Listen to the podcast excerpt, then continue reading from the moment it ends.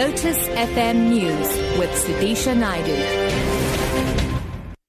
Good afternoon. Police and a private security company have been deployed to the University of KwaZulu-Natal's Howard College campus to monitor the situation. This as a few students demonstrate there. It's alleged that students are demanding the reversal of management's decision to increase the registration fees. They're also against the abolition of the registration's appeals committee, which deals with students who cannot afford to pay tuition fees. Yesterday, students destroyed and burnt a building and burnt two vehicles on the Westville campus. Police have confirmed there's been a robbery at a jewelry store in Cavendish Square in Cape Town. Police spokesperson Frederick van Wyk says four unidentified armed men went into the store and threatened staff just over an hour ago. He says they smashed the display cabinets and stole an unknown number of watches. Van Wyk says the suspects are still at large. Upon the smoke alarms being activated, they fled with watches. No shots were fired during this incident and no injuries were reported. We've opened an armed robbery case for further investigation.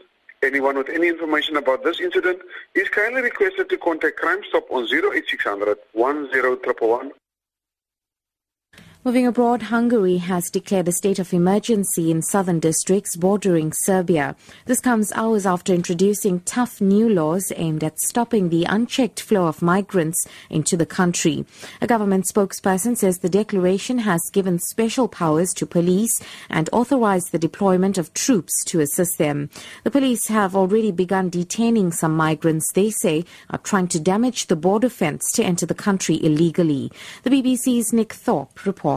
One thing they might try to do would be to break through this fence. Another thing might be to apply officially and be put in those detention places while their applications are processed. There might be trouble there. Or they might simply try and loop around this fence. Hungary is a landlocked country with long land borders. 350 kilometres along the Croatian border, 450 kilometres along the Romanian border. No one really knows what's going to happen here next. And finally, about 300 young people from around Pietermaritzburg will be beneficiaries of a skills uh, development program that the National Youth Development Agency is offering. The youth will be offered a 12-month course at FETs. On completion, they will be offered jobs by municipalities. This has emerged at the launch of the NYDA Umsunduzi Youth Build project in Pietermaritzburg. Higher Education Deputy Minister Mduduzi Manana and Umsunduzi Mayor Chris Ndlela are among the dignitaries attending the launch.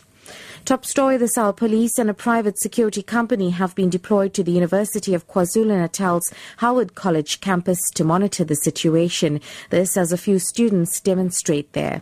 For Lotus FM News, I'm Sudisha Naidu. I'll be back at 3.